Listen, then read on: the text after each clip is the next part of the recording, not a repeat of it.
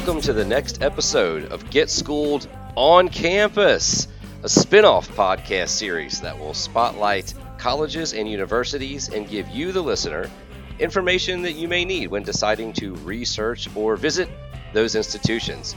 College visit before you visit. I'm Chris Reeves, independent college counselor. I'm Joel Ford, public school counselor at Conner High School in Hebron, Kentucky. In this episode, we're not simply talking about one college. We're not talking about two colleges, or three, or four. We're talking about five, count them, five colleges. Uh, in this episode, uh, my buddy Chris here got in the car, went on an epic road trip to his favorite part of the country. If I if I can't connect with him, I know he's on a mountain somewhere in this area. He is headed toward New England, buddy.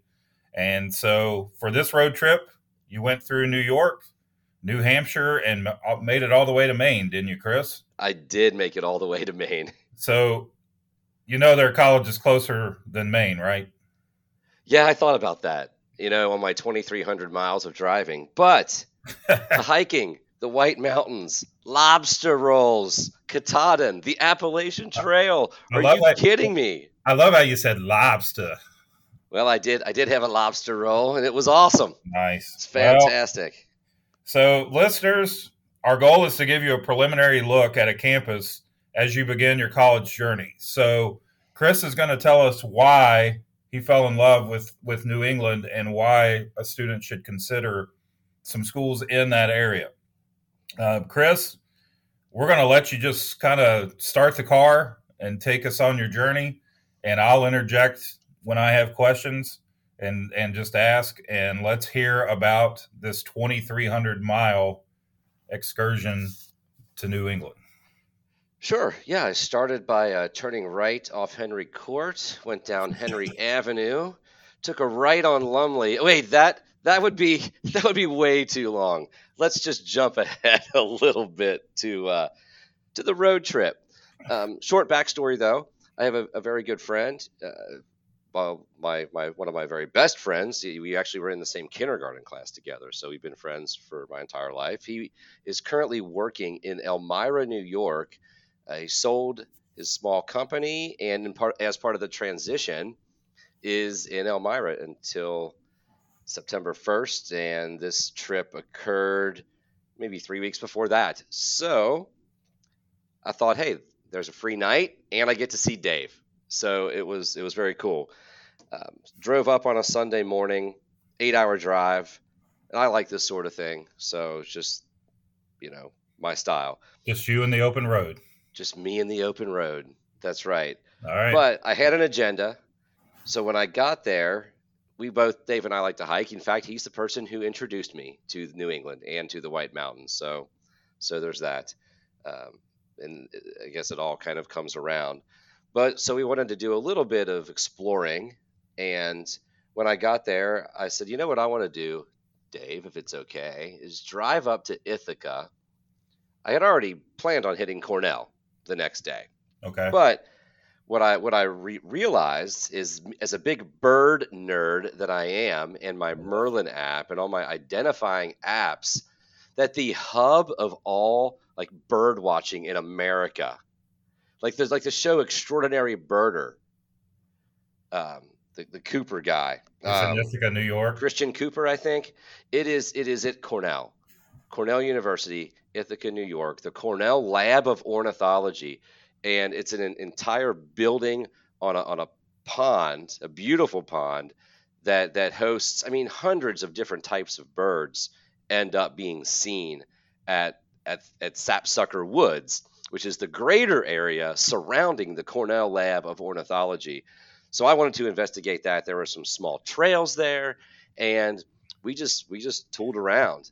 You know, so in all seriousness, and we were talking before we started, I absolutely detest birds. Yeah, i am going to delete but, that from the episode, but go ahead. But now you've picked, piqued my curiosity. Okay. Why do the birds go to Ithaca, New York? I, I mean, a lot of I mean they're native, but just this this area um, geographically the Finger Lakes region of, of middle New York is really, really an interesting area. I, I didn't know a ton about it, to be honest, but the geography picture picture glaciers as as a couple of big hands that okay. just that just like like almost like a Native American like origin story type thing, right? So these hands dig into the ground and just scrape back the earth as the glaciers retreated. And you have these lakes, these natural lakes and gorges, gorgeous, gorges all over the place. The Cornell has 100 waterfalls on or near campus because of these giant gorges. So every lake is is is not just deep in the in the water sense, but like the sides of it in the hills that go up where you know the, the homes get built sometimes and, and I mean there's lots of declines to the water. It re- yeah yeah yeah and that whole area is just really beautiful. So you've got the water and waterfowl and in these areas it's summertime so obviously with migrations and this and that so it's not I mean I, I just think it's a natural area but they've built you know deciduous coniferous tree areas are just kind of naturally there. They have the pond, the marshland. So all there's just all types of ecosystem just right there at Cornell. Okay. And you know, I don't know there are probably other places in America that, that that could have put more energy into into birding and that sort of thing, but but Cornell just has a history of being being pioneers and leaders. The the logo I'm looking at on my screen for the Merlin app. And if you don't know what that is, you can turn on the audio, hear birds in right next to you, and it tells you what the birds are. Um, so hmm. Merlin app, get on, get it. But it's the same logo. So they they, they built that app at Cornell. Oh, wow. It's uh, it's unbelievable. Uh, and and what I'll do here is just kind of take you through. I'm looking at my pictures. It helps me think of things to to say. I, I realize we're on audio and, and listeners can't can't see that, but you know, send us a message. I'll send you a couple pictures, I suppose, but uh, of me standing next to the Cornell Lab of Ornithology. But I, I was probably, I mean, that was my big nerd moment. I mean, I have a lot of nerd moments that are fantastic. No, there's another bigger nerd moment coming up later in the episode, but Suspense. I was just excited. Yeah, yeah, I was excited to be there. Really excited to be there. So we walked around Sapsucker Woods. One of the most interesting things and the most commented upon photograph was an egg cairn. And I may have to get back to you on the artist. I didn't know it was like some artist type thing, but it's this giant stack of rocks the size of me. Literally, when I look at the picture, it's kind of funny. My bald head really kind of matches the egg. That's that's really hilarious. Now, now that I now that I look closer at this picture, but it's it's it's I would say five feet wide, six feet tall, five mm. five feet eight inches tall, five feet nine inches tall. Not exactly sure. It's it's close, but uh, but yeah, and, it's just there's just it's cool. What can I say? It's absolutely cool. Uh, at the same time, you know, we had a college to visit. Uh, so that night, that night we we had a good time. It was cool. I'm about to find for you in a moment the Andy Goldsworthy. Andy Goldsworthy um, had a, a, sculptor friend comment on my Facebook page and said, Is that an Andy Goldsworthy? Well, I didn't know. I didn't look at the sign very good, but I had a picture of it. Boom. Andy Goldsworthy statue. So, or artwork, whatever you want to call it. Anyway, Ithaca, New York. The next morning, uh, we're not talking about this college, but Elmira, New York has Elmira College. Mm-hmm. And Joel, what's the fun fact about Elmira College? That I learned is where Mark Twain is buried. He's buried right by there. I think I wasn't clear, but he his cabin is on campus, and uh, a mile down the road is the cemetery that's that's he is buried in. So I I did that quest as my favorite author that I had no idea that I was like right next to part of his life. It was really cool. Next morning, get up 5:30 a.m., hit Elmira, head 55 minutes northeast to Cornell. Let's talk about Cornell. Ready? Yeah. Yep. what do you know about Cornell? Like, like don't you know? Don't be shy. Don't just be honest. Like, do you you know it's an Ivy League school? Yeah, I, I know it was founded well after the other Ivy Leagues. Um, I'm going to make an office reference. Alma, well, alma mater of Andy Bernard. But tell us what you learned about Cornell. I, I'm gonna. I'll be honest on this podcast anytime, and yeah. you know I've been in a this is my excuse, I suppose, public education my entire life. I've been as busy as you are mm-hmm. all the time, and I couldn't get out. I didn't, yeah. I didn't. I haven't been able to get on campuses, and now with my contract work with the Craft Academy, you know, part of that is is getting out and being on campuses, uh, going to schools that my students are interested in and want to want to apply to. And I I didn't know a lot about it. I, mm-hmm. I knew it was an Ivy. I knew I had two friends from high school go there you know, I knew they were good in certain areas. You know, I knew they were big with ag. I knew about the mm-hmm. ornithology. Mm-hmm. My friends went there for finance and business. I, I, knew they were a good engineering school. I did not know that it was gigantic. Really? It's 22,000 students, 22,000 wow. undergrads. Okay, I didn't know that. Right, my my Ivy my Ivy League uh, assumptions. A few thousand. They, they, yeah, they hit that sweet spot. You know, five to six thousand, which right. is a great size for for a school. Twenty-two. Uh, wow. Twenty-two thousand, and also can't lie on this podcast. Um, impossible for me to make a human contact with the admissions office. It mm-hmm. was mm. uh, they're they're busy, they're big. Um, I, I after my heartfelt email about who I was and my experience with with access to higher education, uh, the reply was like, "We probably can't talk to you, and if you stop by on campus, if someone's available, then maybe we'll talk to you." Uh, so anyway, I did my own individual tour. There's some apps that have you can download and you can take yourself around campus. Okay. A little disappointed in that, but here's how I describe Cornell. This is, you know, I talk a lot here, and and I, I know that's what it's like when I get rambling on this stuff. But the way I would describe it, in a way I did describe it to students I'm talking to, is it doesn't matter the area of study in a way. Cornell's hitting home runs. Mm-hmm. They're just hitting home runs from from the student from facilities to student experience. Uh, it's it's they're they're just crushing it. I, again, I, I, mentioned the ag, engineering, business. There there's an entire botanical garden, not just like oh look here's a little spot on campus where we have a few flowers. You know, right. this is like like a true like a building. Uh, the the green space I'll tell you what it reminded me of, which I really didn't expect. It reminded me more of Ohio State than than anything. Really? Just the the buildings, the way they're set up, the size of campus, the scope. I really it really reminded me of my alma mater, the Ohio State University. Uh, they my son was a wrestler, and I, I took a couple extra picks for him. But there's an mm-hmm. entire building that's the wrestling center. Oh wow! the entire building. Uh, the the the inside. I mean, it was cool because I just like walked in. I could have walked on the football field, which was very, very nice, by the way. Mm-hmm. Uh, so the facilities, everything from athletics, but it's all like it feels big time.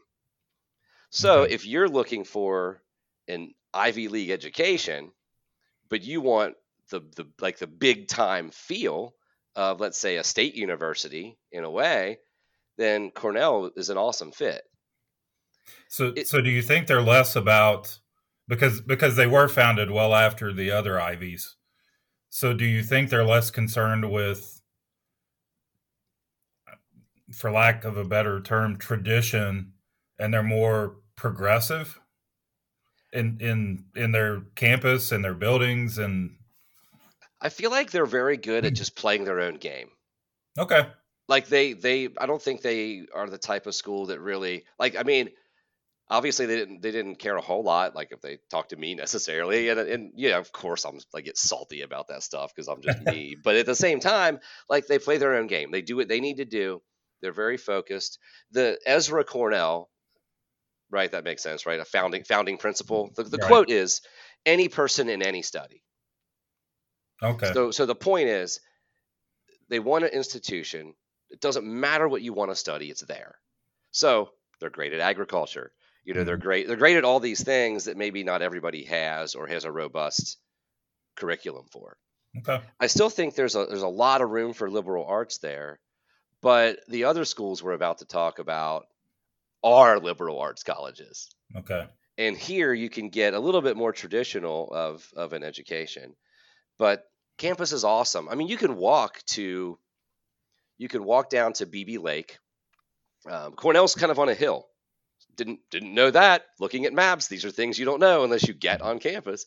Cornell's kind of up on a hill. It's got great views down across the countryside. But right down the hill on the north side of campus, you'll have I forget the river, so I apologize for that. But you have Beebe Lake, and it's really really pretty. Yeah. lots of trails, lots of hiking for for students, and students can just walk to it. It's it's really really cool. Cool. Between between Beebe Lake, the Arboretum, uh, Sapsucker Woods, and I didn't mention the Vertebrate Museum, which is right next to Sapsucker Woods. I mean, it's like the with the ornithology center and all of that. It's there's a lot to it, and again, it really does fit their their, their, their guiding principle, which is any person, any study. Hmm. Um, so it's a highly selective school. Just you know, as, as note, we know we know this. You do apply to a college, not the whole university. So some some some facts. I my, my notes are divided into different types of comments for for you and for students and listeners. But okay.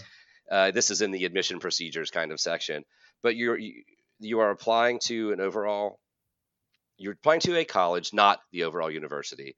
Okay. Also, three of their colleges, the Ag College, like the Arts College, called CAAP, like DAP but CAP, right? Right. For you, for oh, well, that's local knowledge. But UC has DAP, Cornell has CAP. It's the Arts College. In business, they're test blind. Wow. You didn't know that, did you? No, so they don't even care. Don't care. Agriculture, art, architecture, design, those kinds of things, and business. Mm-hmm. Test blind, but you, you, but you don't apply to Cornell, right? You apply to right. the college itself. Um, so yeah, if there's if you're looking for a large research university, but you're looking at Ivy League credentials, those sorts of things, there you go. Uh, on, the, on the financial aid piece, they they do package with loans. We'll talk about three schools soon that that package with without loans. And just as a side note for for listeners, what that means is uh, now FAFSA is changing a little bit. I'm going to use old terms for now. But if you're if a parent's EFC is ten thousand dollars, Cornell will package that. You pay ten thousand. You borrow your amount, maybe fifty five hundred or some of that amount, and then they help cover the rest. Not bad. Some schools don't right. don't don't fulfill all the need. Some schools do your contribution, your loan, more money, and and then they package. So right. it's a good package, not a great package. Um, so anyway, they that should be known. Loans are part of of the meeting your full need a couple notes on student life. I mean, there's there's so much student life. I, I don't want to I don't want to talk about the things that we almost like joke about with college tours. Like if they don't have your club, you can make one. Just find five right. friends. So I'm going to try to tell you things maybe that are not quite like that. But uh, they're about they're a third Greek. Uh, that's a big, pretty big percentage. That's in my yeah. in, in, my opinion, that's a big percentage. D1 sports, of course, we mm-hmm. talked about that. They have required PE classes. As part of that was, as part, part of, their yeah yeah as part of now it can be dance if, if you don't right. want to play racquetball you know but but you have a lot of options you can you can have with that ice hockey is huge yeah I did huge We're, so are some of the other schools we'll talk right. about and um, they have a large outdoor ed program as you can imagine being mm-hmm. in the mm-hmm. finger lakes region that i described for you earlier um, let's see uh, one of the important things I like to talk about also are student outcomes, mm-hmm. especially mm-hmm. when we get into the liberal arts colleges. Because you, if you're a liberal arts college, you really need to show that it's worth it to not have like a major that leads directly to a job right that sort of thing that was one of our first episodes by the way it was it was um, and i've been talking to people more and more about how to talk about that and how maybe that's an, another episode we can do sometime but they have a 95% graduation rate although it is a six year rate which colleges get the benefit of the six year rate right. Uh, and it is they they just have some cool traditions, just like any just like any college. Um, I forget what Dragon Day is. I put a note Dragon Day. Look it up, everybody. Find out what Dragon Day is on Cornell. I'm in the middle of recording, so I can't do it right now. And Slope Day is like this fun. I don't know what they do exactly, but it's like last day of classes. They just have a big party, and it's awesome. Aside from that, uh, you know, I went down to Beebe Lake, took a few pics of that. It's awesome. Popped up to the arboretum. What I really realized, really realized, was that I I needed to give Cornell about eight hours. Okay. And I gave it like three. So I just had to bounce around. You know, well, you know, one more time. Didn't have to waste my time in the admissions office, but but I needed to give myself about eight hours. okay. So there's an ivy. So We're if gonna- a if a student's going, take the full day. Yeah, th- thank you. Yeah, absolutely. If you're going to Cornell, get there the night before. In the evening, go out to Sapsucker Woods. It's not on campus, but it's like 10 minutes, just kind of around campus. And then get up the next morning, do your tour that's like your admission presentation, your tour that's that, that goes around campus, but at the same time, like give yourself time after the tour to get down to Beebe Lake. They probably can't put that on the tour. It's a little too far to walk and take, you know, 20 people in a pile down there. So give yourself some time to do that, spend some time in the Arboretum and maybe going into some buildings that might not end up on on your tour. Cool. Thanks. Thanks for the reframe there. I appreciate No that. No problem. So then you headed which direction? Then I had about a five hour drive ahead of me. Uh, one of the funny things that I did take some pictures of are me eating in the car. Literally didn't give myself enough time to like go to Ithaca and find a little place to sit down and eat. Like I had to go because I had I had in in opposition to my Cornell experience, I had a five o'clock meeting with Dartmouth, like one on one with uh, to talk about rural initiatives, and of course my very good friend Jack Steinberg is connected to Dartmouth through Mhm. alumni association. He's contracting with them, doing some doing some really good work in their communications. Um, so obviously, when you have a friend and you have a link and a connection, but I, I had a meeting to talk about like rural initiatives. Dartmouth is really interested in it's the rural Ivy, and the point is like, well, we need to keep working hard to get rural students. hmm And and, for And- the, and for those that don't know, Chris mentioned that he does contract work with the Craft Academy. They're located in Eastern Kentucky, so Yes. the, the heart of rural Appalachia.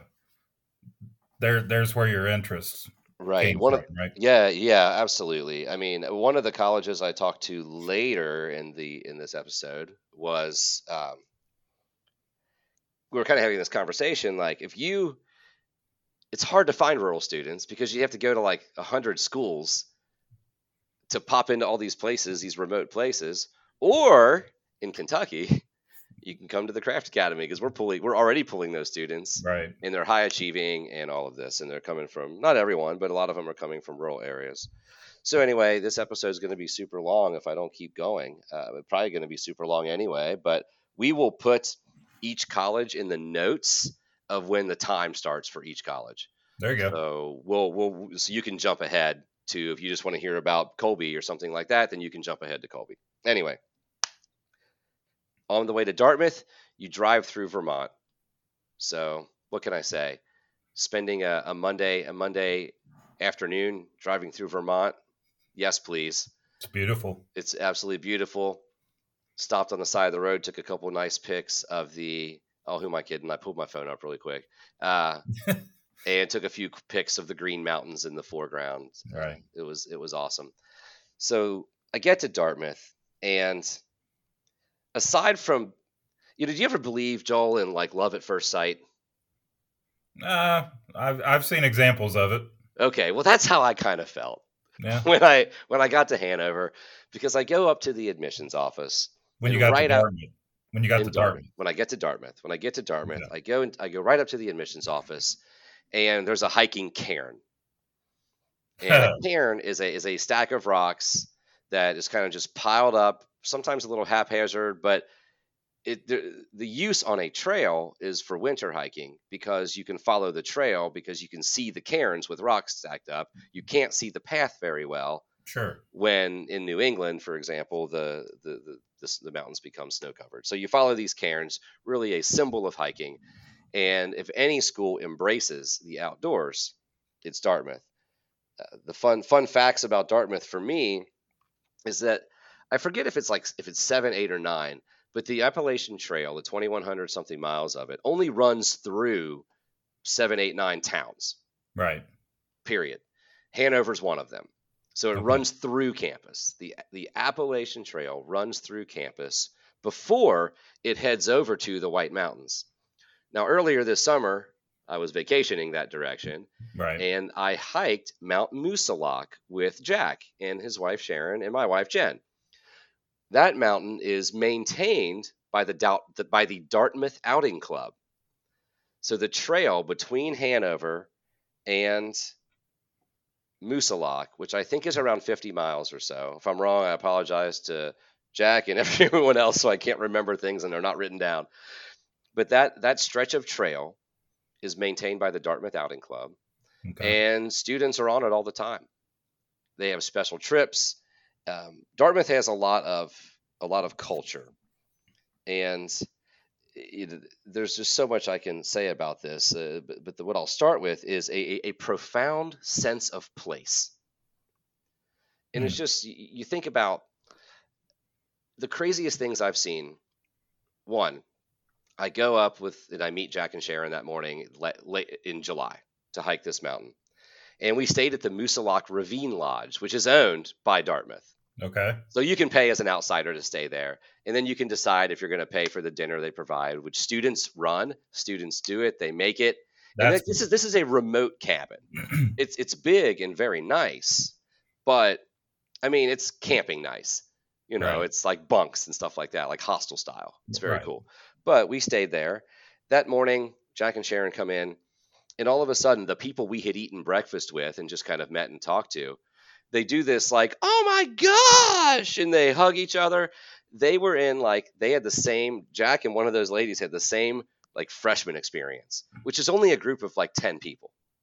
Hmm. So they had been friends since they were in college there okay. and they see each other, they run into each other. You talk about a network for business purposes, but this is like a network for friend purposes. Okay. And I'm sure and business purposes. Right. But whenever people talk about, you know, you need to go to an Ivy because of the network, this was friendship.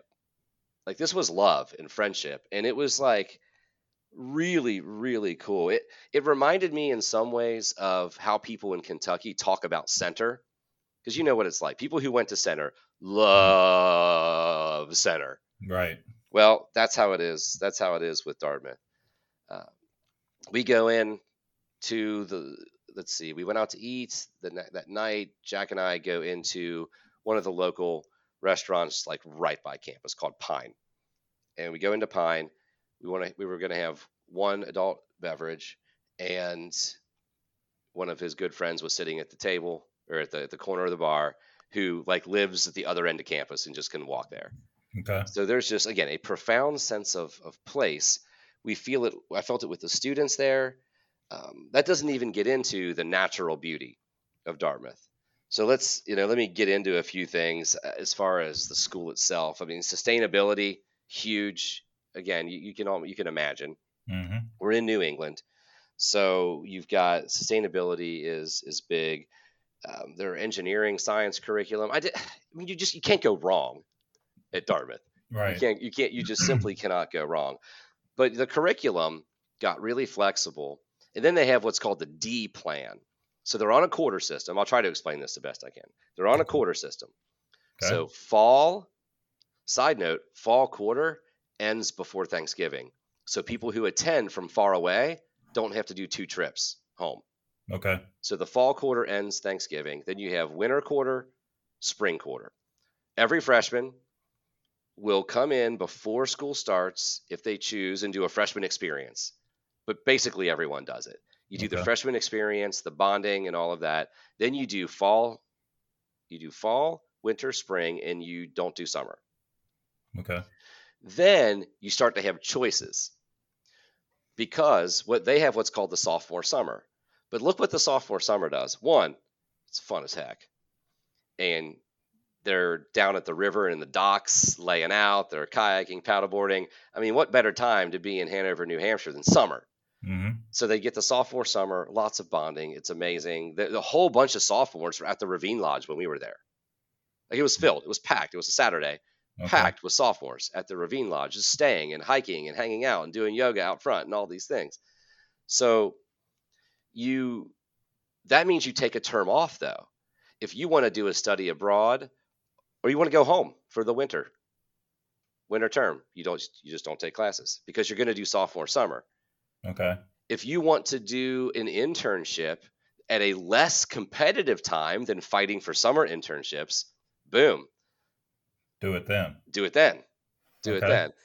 So you can arrange your your terms, the Dartmouth plan, the D plan, so you can adjust these blocks of cement of quarters however you want to adjust them. And it doesn't matter what your major is. And it doesn't matter what your major is. Okay. period doesn't matter what your major is so you know you, I, I- think you ask that because at some colleges if you're in engineering you're doing what they say period Right.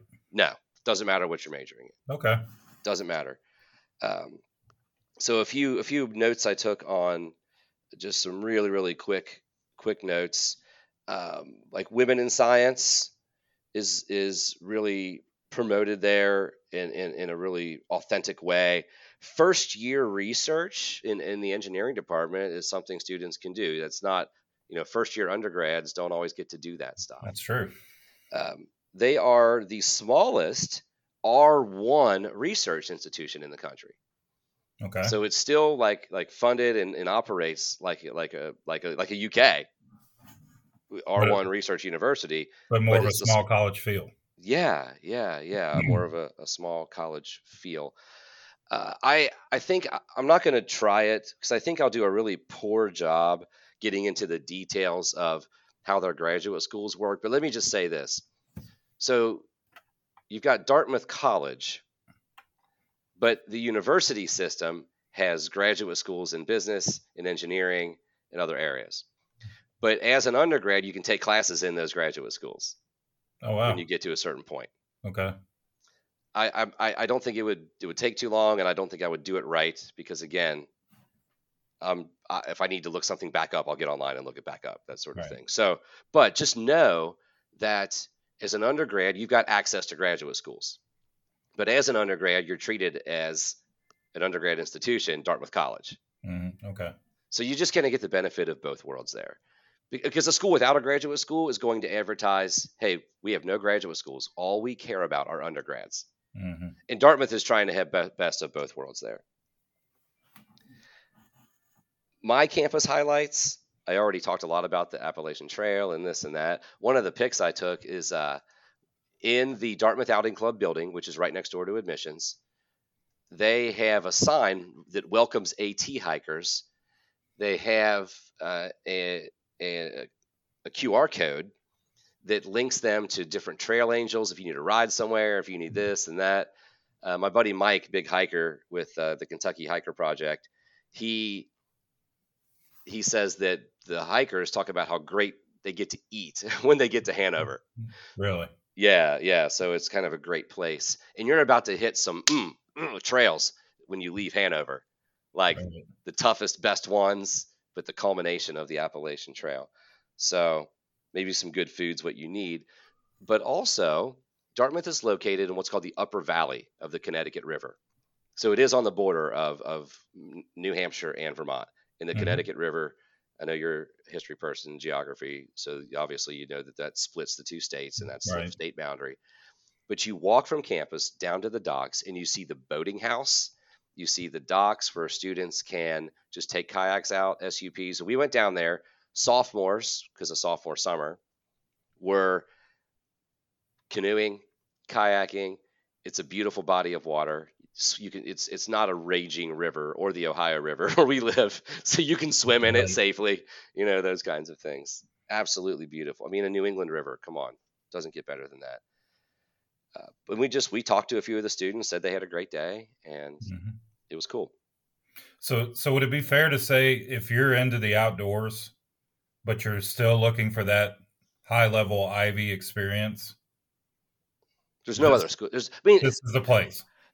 as a figure of speech, no other place. Okay, I, like I mentioned that Cornell did have a robust outdoor program. Fine, I get that. I but totally get but but this this is a different type of outdoors. It's different. It's just different. Of course, you're in my favorite state, so I'm biased. No kidding. however, however, I'm not wrong about about, about this school and about about what it offers. A couple couple cool things that I want to mention about the facilities. So the engineering science facilities are are unbelievable. The new Performing Arts Center will replicate the Lincoln Center. It's not quite done yet, but it, it'll be done very very soon. And they have their own organic farm. You do have to drive to that, but students can go out there. One of the tour guides is like, "Man, that's the best carrot I ever had." when he got it, I swear that's what he said. It was awesome. Um, and they have an observatory, so the, but the craft students are big into space science. A lot of them. right. So they have an observatory with a lot less light pollution in that part of the country. And on Fridays, open to the public. Star parties. Star parties, Friday night, be there, be square, right? That's cool. So, yeah, it's cool. Very, very cool. Which, again, if you left time for a longer visit, uh, then maybe you could even fit something like that, like that in. Again, we know it's we know it's a highly selective school. You've got single digit admission rate, um, early decision. Just statistically, this wasn't told on the tour, but we know early decision provides a benefit hmm because you have a higher chance of, of getting in with early decision. And my it's it's the rural Ivy. If you're a rural student and you think I can't go to an Ivy League school, you can. This one, Right. go to this one. Um, and one of the cool parts of the admissions process here, there, there aren't many schools who do this, but they want a peer recommendation. Really? Yeah, it's cool. That's cool. get a friend to just Yeah. talk about you. But remember Yeah. what I said about the network and how the, sen- the, the, the profound sense of place? hmm It makes sense.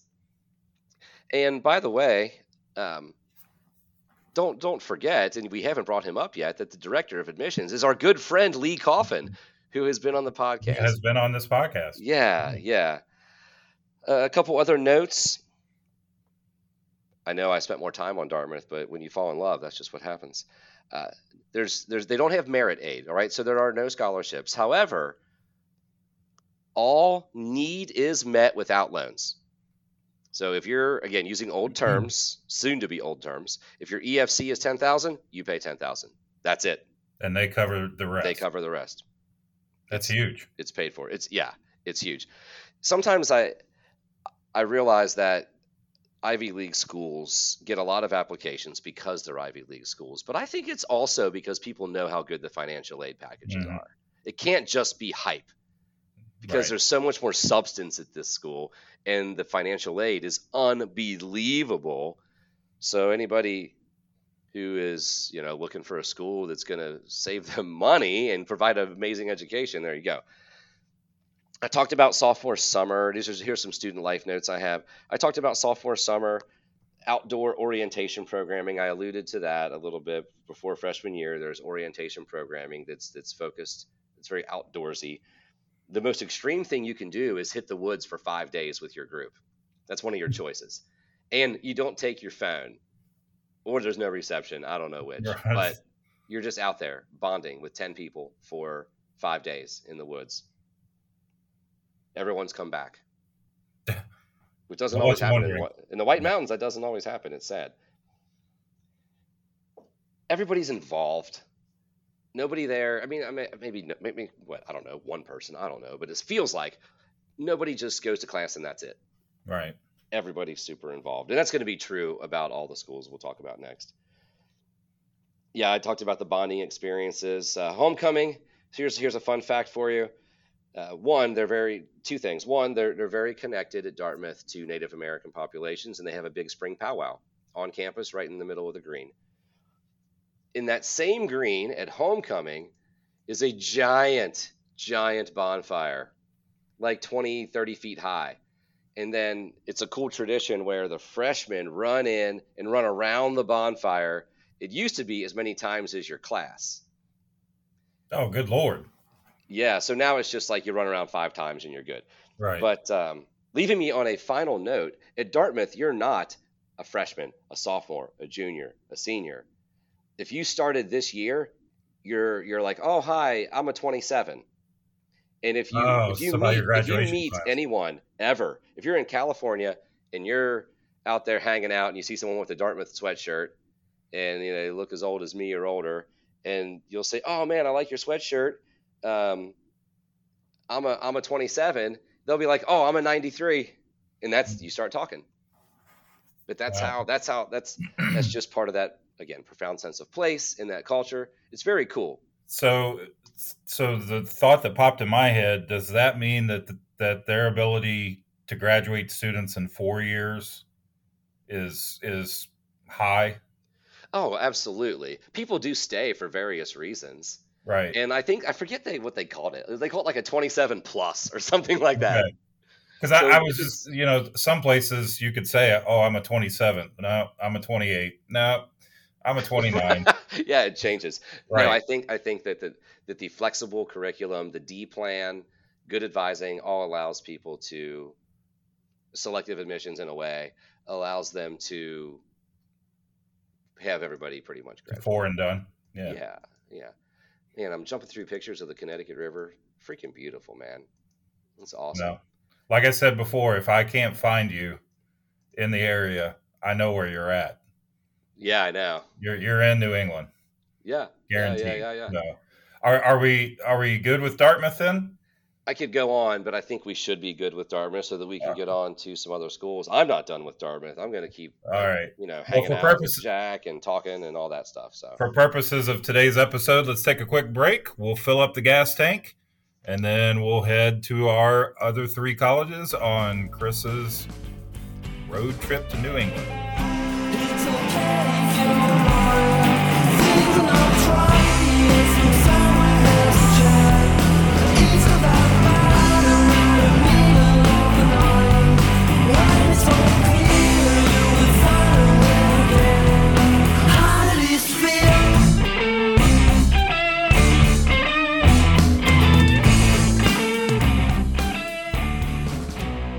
Welcome back to Get Schooled on Campus. Chris, quick question before we uh, head to our next set of colleges. You mentioned with Cornell that the size of the, the student population. Where does Dartmouth rank compared to uh, to that? just over a quarter of the size. Uh, apologize for not saying that. It's 6,400 Okay, undergrad, undergrads. Yeah. so more what we would think for an Ivy. Yeah, yeah, you, you Okay. know, in that 5,000 ish range, right? Okay. Like that medium size or what would be considered kind of a, a lower end of the medium size school. All right. So I, I after we leave Dartmouth, I got a feeling we're headed toward the great state of Maine. That's the only place we're headed. We're going to hit a triangle in Maine. Okay. It's a very, a very common college visit triangle, by the way, because if you're going that far, at least for most people, you might as well visit all three of these places. All Are right. you ready? Yeah. Where do we start? Do you want to know all three and then we'll start, or do you want to? Yeah, keep it- yeah. Okay, so you've got you've got Bowdoin, Colby, and Bates. Okay. So the similarities would be three sele- very selective to highly selective small liberal arts colleges in Maine. Okay. Open curriculums, great students, but getting on a campus, which is why we're doing this episode, getting on a mm-hmm. campus really brings out the differences. I mean, you and I have talked before. It's it's difficult sometimes for for a college to tell stories and to go through their admissions office programming and, and set themselves apart. You can't just say we have access to great professors. We Right. have lots of clubs. You know, we play sports. It- like you have to get a little deeper into what you really are, what you believe, in order to set yourself apart. Mhm. And I've never worked for a college, but I've done I've done a lot of visiting and listening to people talk about their colleges. Right. What What's the proximity of each college to the others?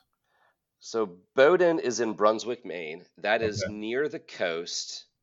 All right. Um, all of it's south of Bangor, and all of it's north of Portland. Portland. Okay. Yeah. So so Brunswick Brunswick is not far from Portland. Okay.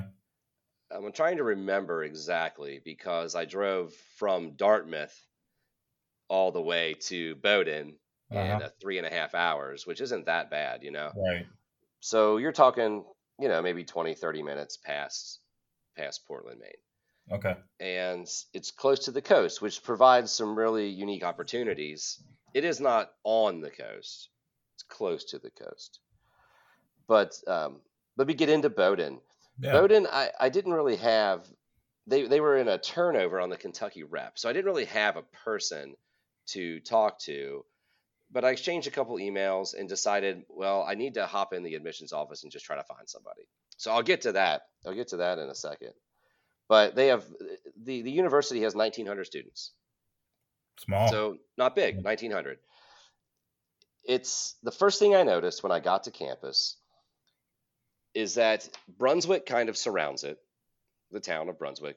But like most college campuses, itself within its own borders is not interrupted by like streets and lights and things like that. okay. Uh, I noticed a lot of green grass with trees, but they're like spaced out really in a very pretty way.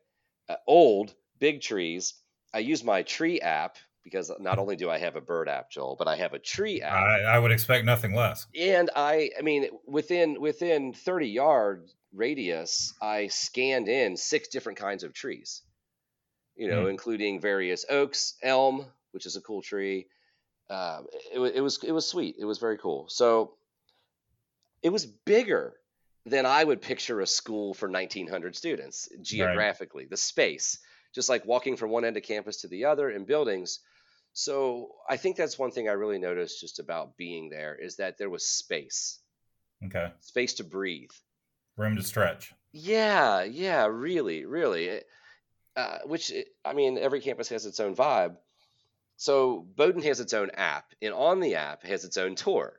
Okay. and it's really good. Like it's the best online handheld tour that I have found. So I'm on it and I park my car, which is really easy on a small school like this. I didn't have to worry. It's like lots of visitor parking, very easy to get to for anyone visiting. And I didn't even have like a reservation or tour or anything like that set up. So I went to it a weird time of year. Cornell's was move-in day, so it was one of the move-in days, that kind Right. of thing. So anyway, weird time of year where you they don't even have tours at some of these schools. So uh, you know, I'm walking around. I find the beginning. I find the spot that's the beginning of the tour, and I'm going through you know step one, and I'm reading about this where they had purchased some old houses for offices. Really, really, really, really pretty architecture. Um, everything in New England's older, by the way. If you when you're from the Midwest, you get- to New England and things are in the 1700s and Right. 1800s. Where here an old house is 19, like my house is 1928 right. which is an old house here. So, walking around, I, I'm not that great at architecture, so I can't tell you the style, but you know, colonial, Colonial. yeah, and that sort of thing. But it's but also some variations, maybe a little Victorian type stuff. But um, I guess that would be the old, the newer buildings, maybe Right. in the late 1800s, right? So it's awesome. Old houses, beautiful buildings. It, it all just adds to the feel. And it was a really nice balance between because Brunswick's not big, Mhm. so a nice connection and balance between the town and the college. But nerd moment number two. Did you know that Robert E. Peary in 18 something, I'm a terrible podcast host 'cause I don't remember all these things. I'll find the picture actually. Daggone it. No, in 19. Dun, dun, dun. Bowdoin, Bowdoin, faculty, staff, and students and alumni have been going to the Arctic since 1860. Robert E. Peary is the most famous of these individuals. In 1909, he claimed to be the first person to reach the North Pole. With Matthew Henson and Inughuit team members, and there's names that I will not pronounce incorrectly. I'd rather not say it than do it wrong. Uh, so So, so So I miss. Is, is he connected to Bowdoin? Is he a an alum. He alum? went there. Okay. Yes. And the Arctic Research mm-hmm. Lab and the Arctic Research Museum almost made me late to where like I thought the office doors would close to try to go grab somebody from the admissions office Right. and talk to them for a few minutes. But So if you want to study in the Arctic, you have to go to Bowdoin. You have to apply. Like if you're if you're if you're thinking Arctic studies, I'm saying maybe there's other places to research in in the country. You know, I've only visited five schools here on this trip, but I'm telling you, put Bowdoin on your app list. but but uh, I, because I I do a lot of reading and watching of Antarctica because I'm fascinated by it. yeah, The- yeah, The, appeal is not I want to go to the Arctic. The appeal is I want to do science in a place that maybe is less touched by man, or in the case of the Arctic, is being severely touched by man.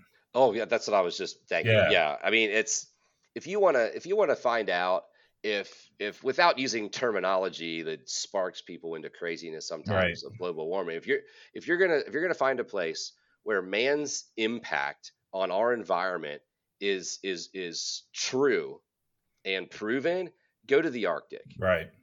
just go there you know you get a lot of our i don't want to get into this never mind. But it, yes go go go to the go to the arctic and and study that because that's where you'll see it. And i mean it's it, it is an amazing place to to study. The, the top majors top majors at this school um it's a liberal arts school. So when i was when i like just did my own google research on top majors at at at bowdoin colby bates it's really similar and Okay. it's because the curriculum is so wide open. And you talk about biology, computer science, econ, English, environmental studies. But you're looking at people looking at medical schools. Um, the economics and, and finance are, are huge, just nationwide. hmm You got law school applicants. I imagine that's where maybe even with English degrees sometimes go that direction. And environmental studies is something that is just super important, and mm. it's what a lot of people want to study in in, the, in this part of the country as well. So Arctic studies is it was crazy. This museum was really really nice. I did Okay. not expect a little like museum experience, but it had just moved. I think and just reopened from one building on part of campus to this building. So I don't know how long it's been open, but I got to touch a narwhal horn. It's like this. It says touch touch the tusk, not a horn. Tusk, right? There you Right. go. Touch the tusk, and I did, and it was very hard, and it like spirals, and it's really really cool. Uh, nerd moment number 14. Nerd moment 14. Touch the tusk. Like, hey buddy, I hope you find your friends. Yeah. So, or your dad, right? No, your dad. Hey buddy, I hope you find your dad, right? That's the narwhal in Yeah. Elf. So now I'll think I know what that horn feels like. awesome. So much fun. So we talked about green spaces, talked about Arctic studies, but being close to the coast, they have a facility that I was unable to learn a lot about. But again, get online and look at this. But there is the Coastal Studies, the Schiller, S C H I L L E R, in Harpswell, Maine, the Schiller Coastal Studies Center, which is not far from campus just by map. But you think oceanography. You have a student who comes to you, Joel. hmm Mr. Ford, I want to study marine science. Right. And you, what do you think? Before, don't don't take away my punchline. What do you think right now when someone says that? Coastal Carolina. You want, yeah, you want a professional answer? We're headed toward the southeast, Okay, and, and we're mentioning coastal. Because in Kentucky it's in the academic common market. Common You- market. You can you can get, even get in-state tuition for our students at, at Coastal Carolina. Here's another here's another place. So if you find that student who's talking about New England liberal arts colleges, but they also tell you Marine science. send them to Bowdoin. Okay. Yeah, have them visit, application, get that on their list. So Brunswick has the benefit of being close to the coast because Colby and Bates have, have access to the coast with with you know a drive, but but Bowdoin does have more access to the coast. So the Coastal Studies Center is really really cool. Uh, a couple admission procedure comments for you and everyone else. You'll get two readers before it goes to committee. Okay. Again, highly selective school. But did you know? You didn't know this. Oh my gosh, this is so fun. Bowdoin, first test optional college in America. I did know has been that. has been test optional since 1969. So when you think about Yeah. is is your school test optional? Wink, wink, nudge, nudge. No, it's test optional, and it has been since 1969, which is let's see, I was born in blah blah blah. 54 years. 53, 54 years. Not bad, right? No. But I did know that fact, actually. Nice. Well, now everyone does. Now everyone knows. also at Bowdoin, four year language requirement. Oh, wait. Yes, yes, a four year language requirement. Really? And you can knock part of it out through AP testing or, or demonstrating proficiency in a in native language. But a lot of folks may just do another language just because it's part of the liberal arts curriculum. Having a global take on our world and, and, and, and your education is all part of the of the liberal arts curriculum right. it's not job training. You know, the more I talk to people lately about the liberal arts, the more excited they are about it than maybe 10 Mhm. years ago. Because our, our society and community are changing so much that the best training could be a broad training and and working on skill sets like I don't know, collaboration, problem solving, critical thinking, Team, even- teamwork. teamwork, Mhm. laboratory work. hmm the content doesn't matter as much as Right. the process and what you take away from it. Yeah. I know it's hard for families sometimes to wrap their head around paying for a college education that doesn't result in a direct job. But to really be prepared, this four-year language requirement just makes me go bonkers thinking about like how important that is to have a bigger take on things hmm than learning how to code and that's it. Right. So the computer programming majors here, they know how to code, but they can talk to people. They can Right. communicate. They can work. Everything's teamwork now. Engineering, my goodness, that's all you talk about. Teamwork, teamwork, teamwork. You're gonna be part of a team. Period. So that's my soapbox. But we're talking about three liberal arts schools, so I think it's important maybe to say that. At Bowdoin, their aid packages also do not include loans, and they'll work one-on-one with families to afford it. Nice. you think about a super selective school joe. They want they want to take they're picking who they want to take in a very selective way. So don't they want to f- figure out how to get you there? Right. so if they have the money to do it they're going to figure out how to how to get you there. Couple student life comments they bought all the greek buildings several years ago. I don't know when. I don't remember. But there's no greek life but they have the buildings. Huh. and they just that's that's some of those older buildings those colonial style like like house type buildings where they would Right. put offices or the counseling office perhaps things like that would be old greek buildings. And there's also just like just like dartmouth had to begin your freshman year you have o trip an orientation trip Okay. and there's lots of choices there i don't even know all the options but you're in maine so there's lots of outdoorsy stuff Right. like always. I think Bowdoin, what I would tell my students in Kentucky is that it's more well known than you think. Like people in the business, people in New England all know that Bowdoin's like, ooh, Bowdoin. You know, like it's selective and a great school, that sort of thing. Um, and you know, many as far as student outcomes go, many many students, lots and lots of students, do continue on to to grad school um, and employers. I mean, they, I, I don't have the percentages, but it's really, really high. You get online and see that that people are graduating and doing things with their with their degree. So you got the Museum of Arctic Research. They have a lot of connections to the indigenous populations in the north. Famous alums. You ready for two more famous alums? Absolutely. This is in the, the, the, the tour of authors across America. Longfellow and Hawthorne both went to Bowdoin. Your How English that? major's coming out again. I know, I know. But overall, beautiful campus, great opportunities with with Brunswick right there. cool part of Maine. If you don't want to be as remote as our next college, it's a little closer to Portland. It's a little Okay. closer to Portsmouth, New Hampshire. It's a little closer to Boston. You know that sort of thing. Did you catch what? Uh, so Cornell was Division One. Dartmouth, being in Ivy, was Division One. Did you catch the athletic level? I, I did, and I'm going to talk about it with the next school, but I will. I'll give you a little. I'll, I'll just bring it up now. I'm going to read the schools in the E NESCAC conference, the Okay. NESCAC. Ready? Yep. This is like this is a college application list just waiting to happen. And and and, and I, I I was watching the other day a um, I was watching the basketball Hall of Fame induction, and there was a coach who coached at one of these schools you're going to mention, Okay. and that's how I've heard of this conference. So go ahead. right. Here you go, NESCAC. Yep. And I'm going to do this in alphabetical order. Are you ready? Yeah. Am Amherst, Uh huh. Bates, which Uh-huh. we'll be talking about, Bowdoin. Yep. which we're wrapping up, Colby, which we'll be Yep. talking about next.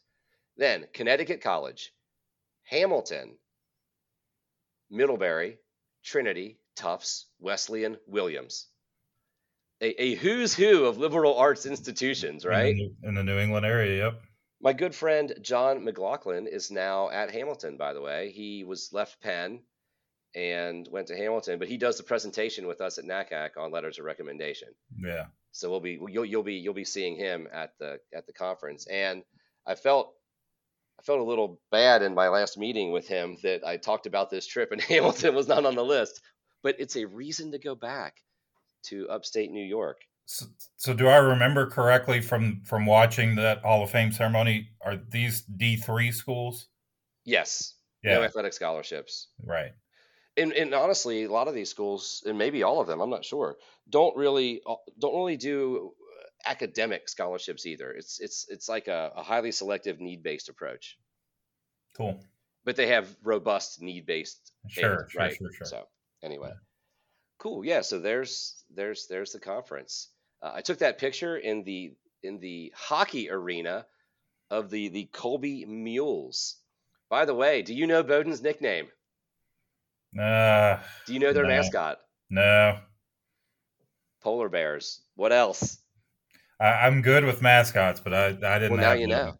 So you have the the Bowdoin Polar bears, polar bears, and then we have the Colby mules. mules. There we go. There's a battle of the uh, animal titans there. It's like a National Geographic show waiting No kidding.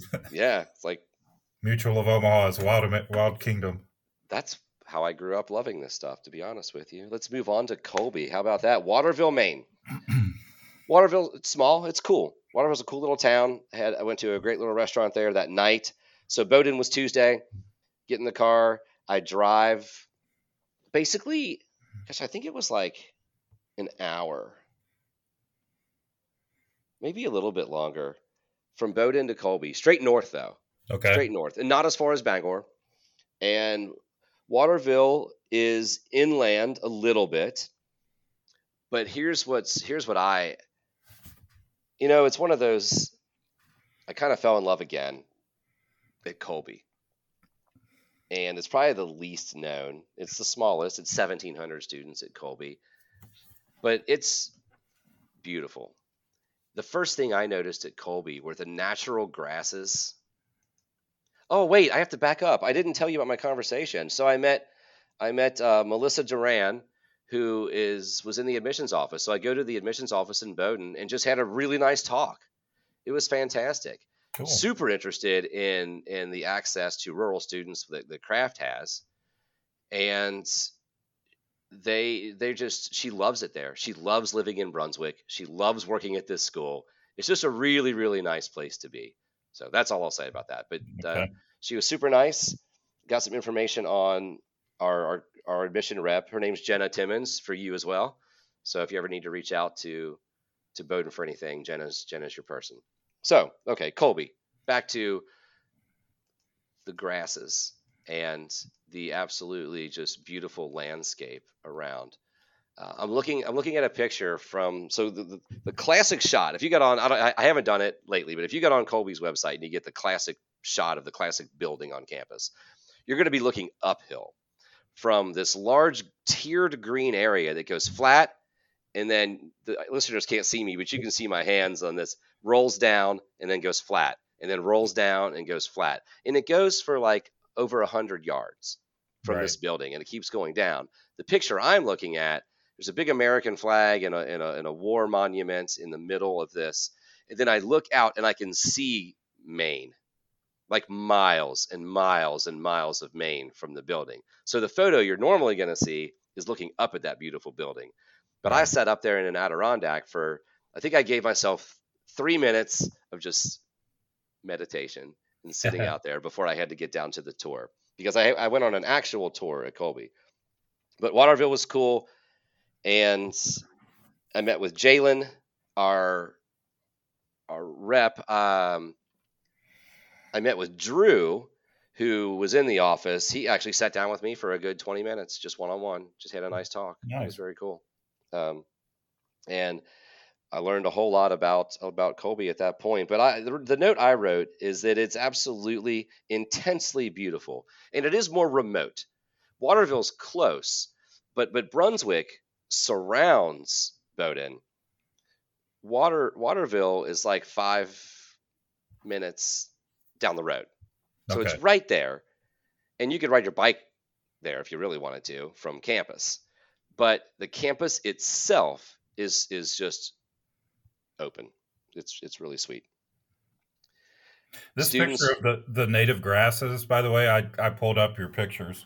On Facebook, Yeah, it it reminds me of of like a links course in golf. yeah, yeah, Just right, just tall grasses, kind of some open space. There are trees there, but but it's not like a forest by any means.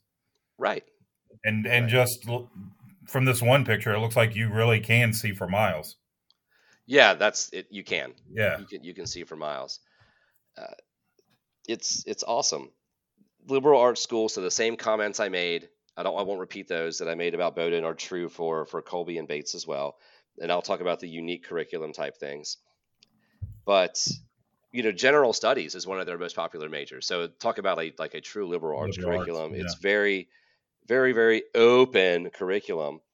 Um, I think I would say that activism is big on college campuses in general. Activism at New England schools is maybe even a little bigger in general, kind of New England schools, but East Coast, West Coast. And then at the same time, I the Oak Institute for Human Rights on Colby's campus is kind of like taking activism to another level as well. And students care. The students at this school really, really care. It is a solely undergrad institution uh, and and and they have a first year study abroad is actually possible at Colby, which is not common, as you know. right. I will say that the location is one hour from the coast, an hour and a half from Sugarloaf, which is the biggest skiing area up that way, Right. and two hours from Katahdin, which is the terminus of the Appalachian Trail. This could be like your your the nexus of your universe then. Yeah, yeah, exactly. Not the skiing part, but the, but the coast, the coast in Katahdin. Right. unbelievable. And the coast of Maine in the fall. Can you imagine that picture? Imagine that picture you looked at in in October. Yeah. Un unbelievable. You That you'd be, Be three- aware. you'd be longer than three minutes in that Adirondack chair. I uh, can tell you that. oh yeah, I, I tell you what too. The the these schools in Maine embrace the winter. You can't go to a school like that if you hate winter. Right. But if you're willing to embrace the winter, you get real seasons, like real, real seasons. You get a beautiful fall. You probably get a somewhat wet, but also beautiful green, green spring. Summer's awesome. But the winter, where's the polar jump? They probably all do a polar jump. I have a joke that like you don't you can't have a New England school without a pond on campus. And you can't have a New England pond without doing a polar jump at some point as far as student rituals and all of that.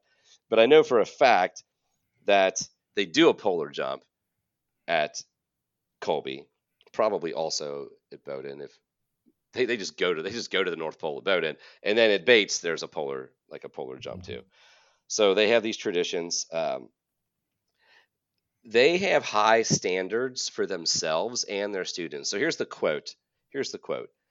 Uh, the quote they like the their curriculum is integrated within the world's most complex challenges. So they take that very seriously. It's it's you don't just like it's not the kind of school where you get some homework and turn it in and take a couple exams. There's there's discourse, there's problem solving, but that's the nature of the liberal arts curriculum Right. integrated within the world's most complex challenges.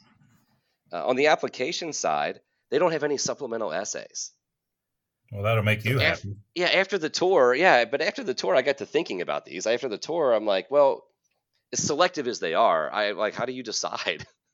Right. like, you read one essay, I guess the Rex, uh, test optional, I'm sure, and but the the their extracurriculars are really important, which is kind of weird because you only get to use 150 characters to describe your extracurriculars. But Right. perhaps in the style of letters you and I write, I think that our letters would work really well. How we do them for a school like Colby, where they can just go down to that section of the ECs, and and they can kind of look at the things we're saying about those about those students hmm but check out the finance piece. They give they give it's really really transparent. They also have no loans to meet 100% of need. But check this out: if you make as a family $75,000 or less in a year, you don't pay to go to Colby.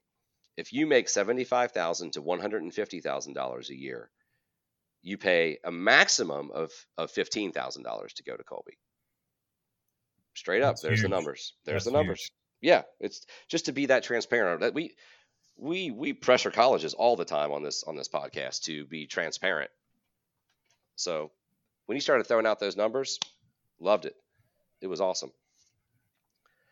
Let's see. Students are close at colby. You're going to hear that about bates too. Right. they're just close. It's small and they're just they're close. They do things together. They eat together. They they hang out together Did you catch a campus size? 1700 Okay. 1700 um, it's not i mean it's there's a, there's a decent amount of walking. So geographically it's it's i don't know how many acres and even if i said that i don't know what that means necessarily as far as like how my brain processes that. Let me tell you this though. We talk about outcomes. How do liberal arts schools prove that you're going to leave with a valuable degree? So you get your academic advisor but you also get in a program called davis connects you get a separate advisor who works with you from day one, not sophomore year, junior year, day one on research, internships, all those kinds of out of classroom experiences. So you have your academic advisor and your Davis Connects advisor. There's an office just, just set aside for these types of outcomes and these types of connections. Uh, my fun fact about Colby is they have one of the finest art museums in the country. Hmm. I didn't know. I'm not a big art person, Right. and I can't pretend to be, but the building's beautiful. We went, we went inside, and it's like it's set up like you would think the Cincinnati Museum of Art or something like that. I mean, it's it's real. It's an actual art museum on this little bitty campus up in Maine, that sort of thing. Pretty I want to comment on your picture. The picture of the library looks like Yeah. we ought to be writing the Declaration of Independence in it. That's the classic shot from It is- below, right? It is beautiful. Well, that's where I'm sitting when you can see out. Right. I mean, it, perfect example of colonial style. Huge, huge steeple on the front. Right. And now in that steeple, you can get in there. When you're when you're part of your freshman experience, you get to go up in that and look out. Oh wow! if you thought I could see far from where I was sitting at the door, look, Yeah. if you zoom into that picture, you can see the one Adirondack by the door where I was sitting, by the way. yeah, I um, mean it's it's it's beautiful. yeah. Yeah, isn't it? I mean, their sciences are fantastic. Everything they do. I mean, I mean, I said that Cornell hits home runs. Colby's hitting home runs too. All these schools are. Right. That's why I'm visiting them. They are also a net zero carbon emission school. Hmm. So, is an environmental fan of, I don't know, green things and earth and trees and birds and all those things to be around for generations and millennium. I Tell- think it's tell- important. Tell me about this picture of the makerspace. I always want to make sure if I'm talking to because craft is a STEM high school, as you know, I Mhm. didn't really say that, Right. but I always want to show what what it's going to look like. They all have maker spaces, Mhm. but I just want to show that their MuleWorks Innovation Lab is something that they also prioritize okay. to get hands-on learning. So it's not just you're not just like you know Jeffersonian like sitting around like talking about theories, right? You're putting Right. theory into practice when you when you get in there. As, as something else liberal arts schools need to do for their students Right. and it's the perfect com- co- the perfect combination of thinking, problem solving, and doing and making. And that's where the MuleWorks Innovation Lab comes in. Cool. Open by appointment, right? MuleWorks at colby.edu, open by appointment. So if you're a student and you want to go work in there, you get to sign up and go work in there. Like you, you, I, I didn't, they didn't say this on the tour, but it, this is the kind of school where you don't have to be a certain major to get in there and do something. Okay. You know, you could be an art major and go in. So anybody could use it. yeah, yeah. You just you know, there's someone who supervises it, and if they probably like a like a media specialist in a library who you know teaches you how to use something. They have people in there who teach you how to use the equipment. I just I like trees, so you know some of the pics I've just show the birch trees on campus. It's it's just it's pretty. It's very pretty to walk mm-hmm. around. But this is the tour before the tour. You still you still need to go, listener. You need to get yourself on the campus. This is what you listen to on the way. Right. Now you have something to kill some time, you know. Let's move on to our final school. All right. We've been recording for a while and Reeds College. Bates College in Lewiston, Maine. Lewiston is like blue collar all the way. Blue collar town. It's it's inland a little bit. So from it's hard to describe because Maine's crooked, but I went from Bowdoin basically kind of straight north, but going straight north means the coast went further east. Right. And then when I went south to Bates, I kind of went south west a little bit. So even So it- further. So it's No. even, f- yeah, Yeah. yeah, even further from the coast. But Lewiston, Maine, blue collar town. Bates is a little bigger, 2,100 students, but also the campus is more compact. Okay. It's really pretty. The buildings are, the chapel's awesome. If you're on the Yeah. page, look, if you're on the page, look at the chapel. Looks like a castle almost. But let's talk about the chapel. In, in an example of how, if you Google Bates, what you'll find is the students at Bates are famously friendly. Hmm. I worked with Jeremy McFarland. He actually was is from Kentucky and now works as our rep in in Maine. I think he was happy for a taste of home when I went up there to sit and talk. He, he gave me at least 30 minutes of his time before his presentation. And it was awesome to sit and talk with him. He's a really, really nice guy. It, he, he even said at the end, like, well, I wish you had more time. We could hang out. And I'm like, oh, man, I do wish I had more time. It's because he's from Kentucky. Yeah, yeah, yeah. But I mean, nobody at Cornell wanted to hang out with me. Do I keep saying that? Oh, I should I should stop. Oh, anyway, um, it was awesome. But here's one of the stories, and they were very good at telling stories about their campus. His presentation was was him and a student, hmm and he would say something about the school, and then say, "Well, what's your experience about this?" And she would tell her experience about it. Uh, it was really really cool. And back to Colby really quickly. Their tour was cool because their presentation five minutes. Then you get out on the tour. Right. But Bates tour was an hour long. However, it was really nice storytelling, and they just they just do their own thing. So anyway, you have 2,100 students total. One of the big one of the big activities at Bates is a cappella. There's like five or six different a cappella groups. Really. Just something people like to do there. So one of the groups was going to perform in the chapel because chapel is one non-denominational and used for multi multiple purposes, education included. And so the a cappella group's going to sing in the chapel. 500 students came. It was packed.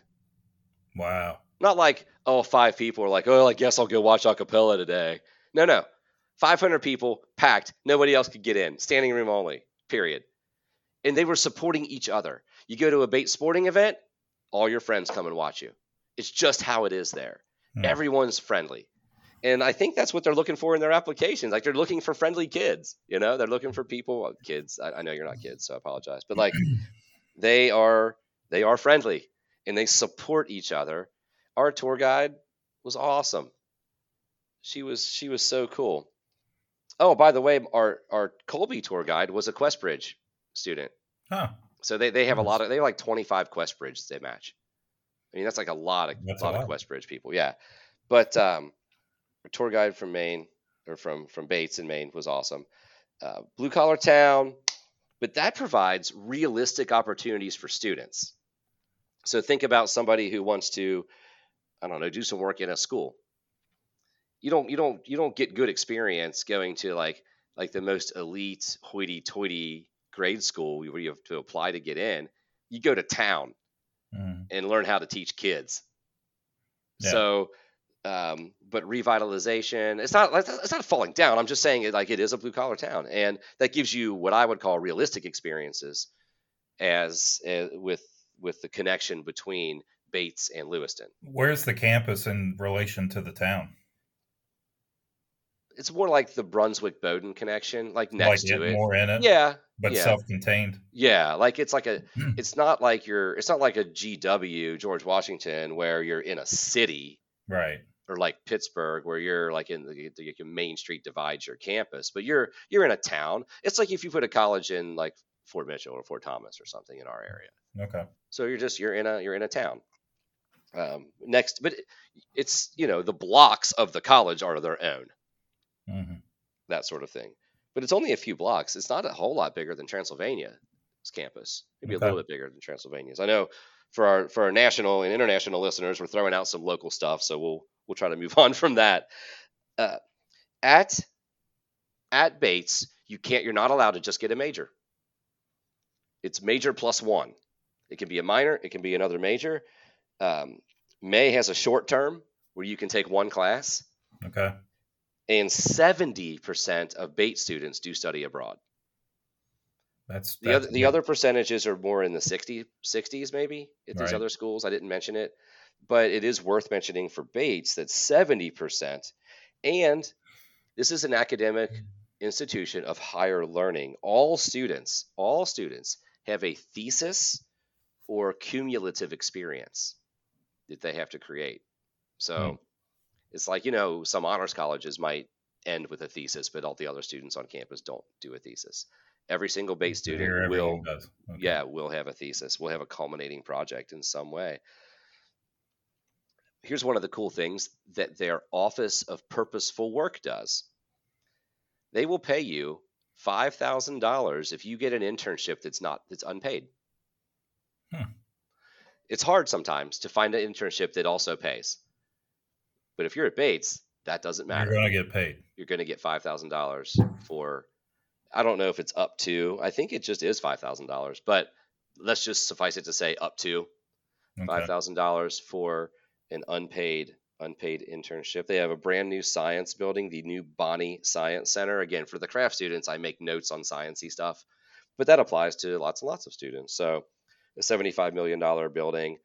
Um, Chase Hall is one of their older buildings that they completely gutted. The students, it's funny how much the students care. The students are so excited for this building to open up this week. Like it's it's probably open now. Right. It was almost done. And they were just so excited that this new renovation, the outside of the building is old and beautiful, but the inside of the building needed some work and and that's been completed.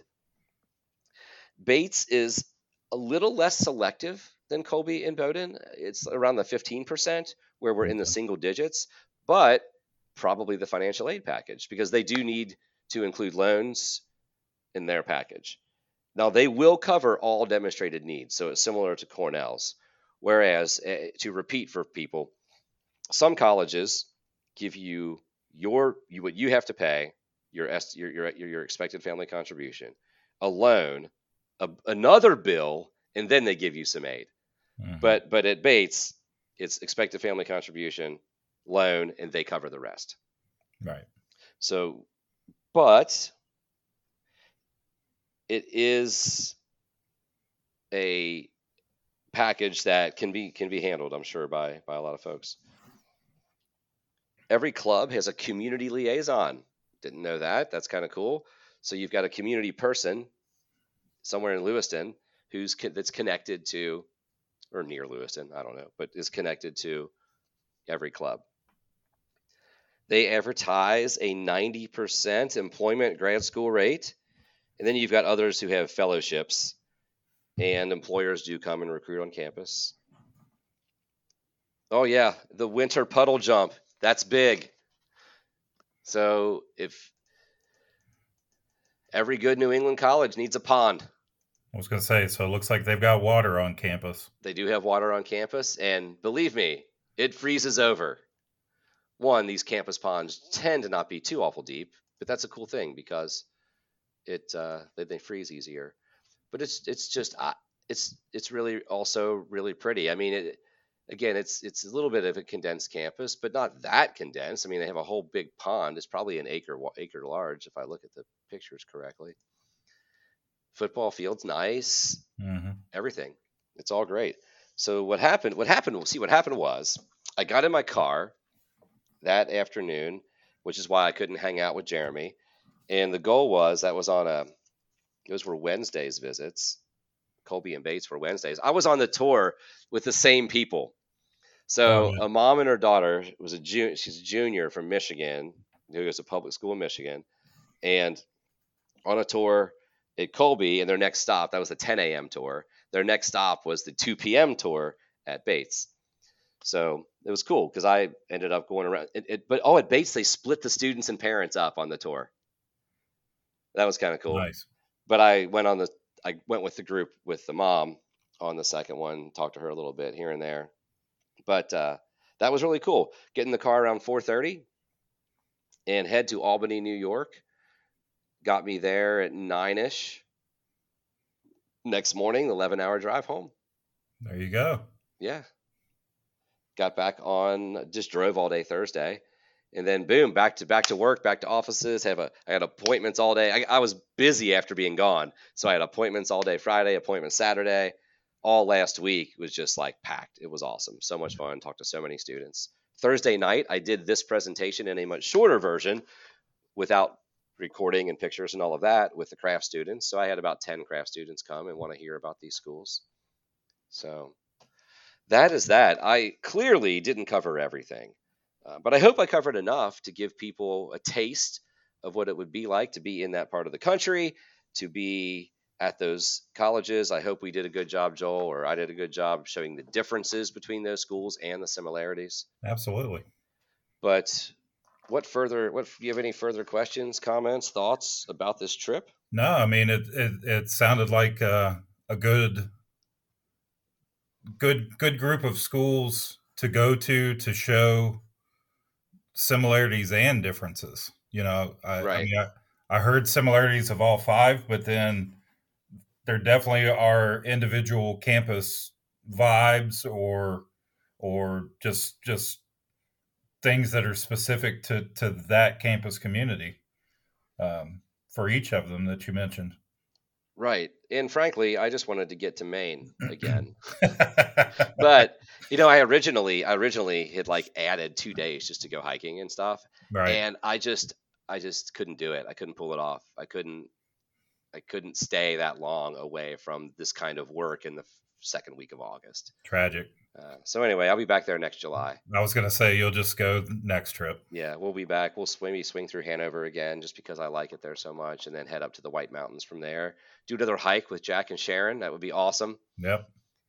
And yeah, so all right, check this out.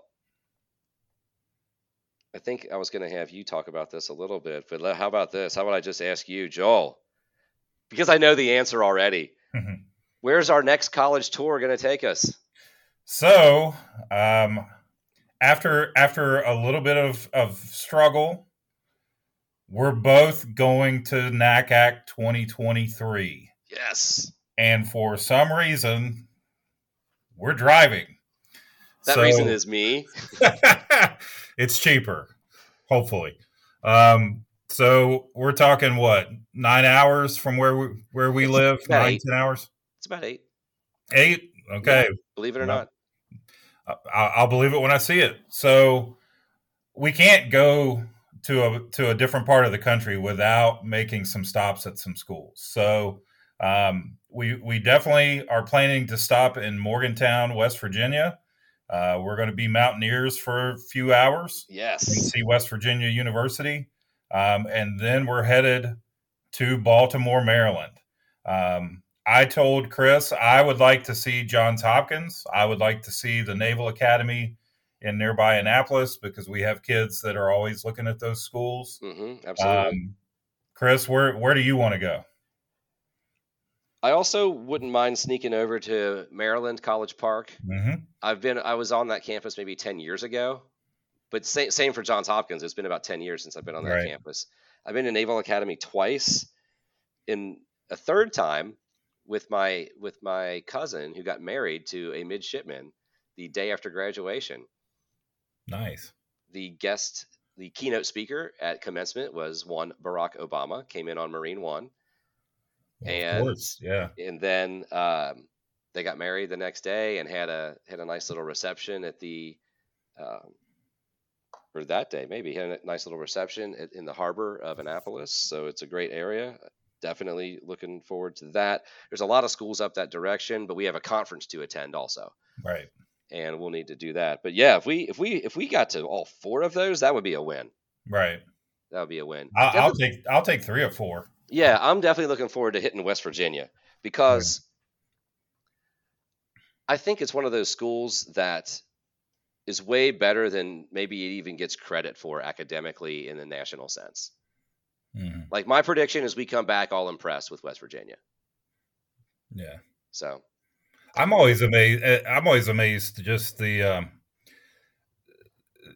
I'm a I'm a college football junkie, as I know you are. I'm just you can just kind of see the school spirit, yeah, and and, and even at a, at a football game there, just on TV, like like it's like the these the school for West Virginia, and I know there are others, but right. You, you know, like you can tell those people like bleed blue and blue and yellow. Yeah, Um, yeah. Like let's go. You know, Yeah. get So fired up.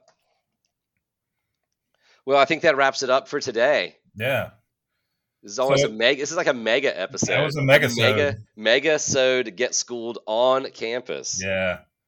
So, one last reminder uh, before we go Chris and I are both firm believers that the best way to find out about a college and whether or not it's the right fit is for a student to visit campus.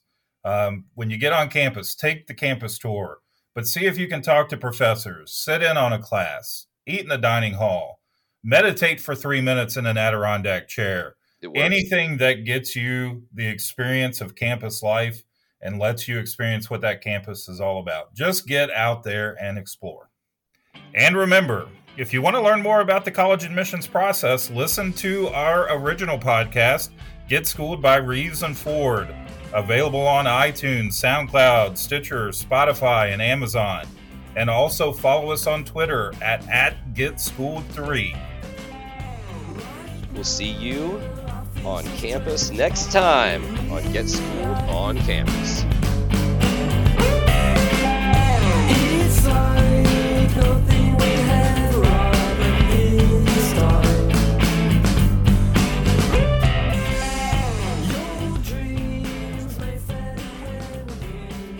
Birds should be eliminated from the face of the earth. No, what?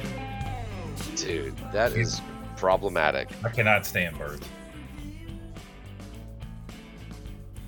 You really spent about the same time on Dartmouth as you did Cornell.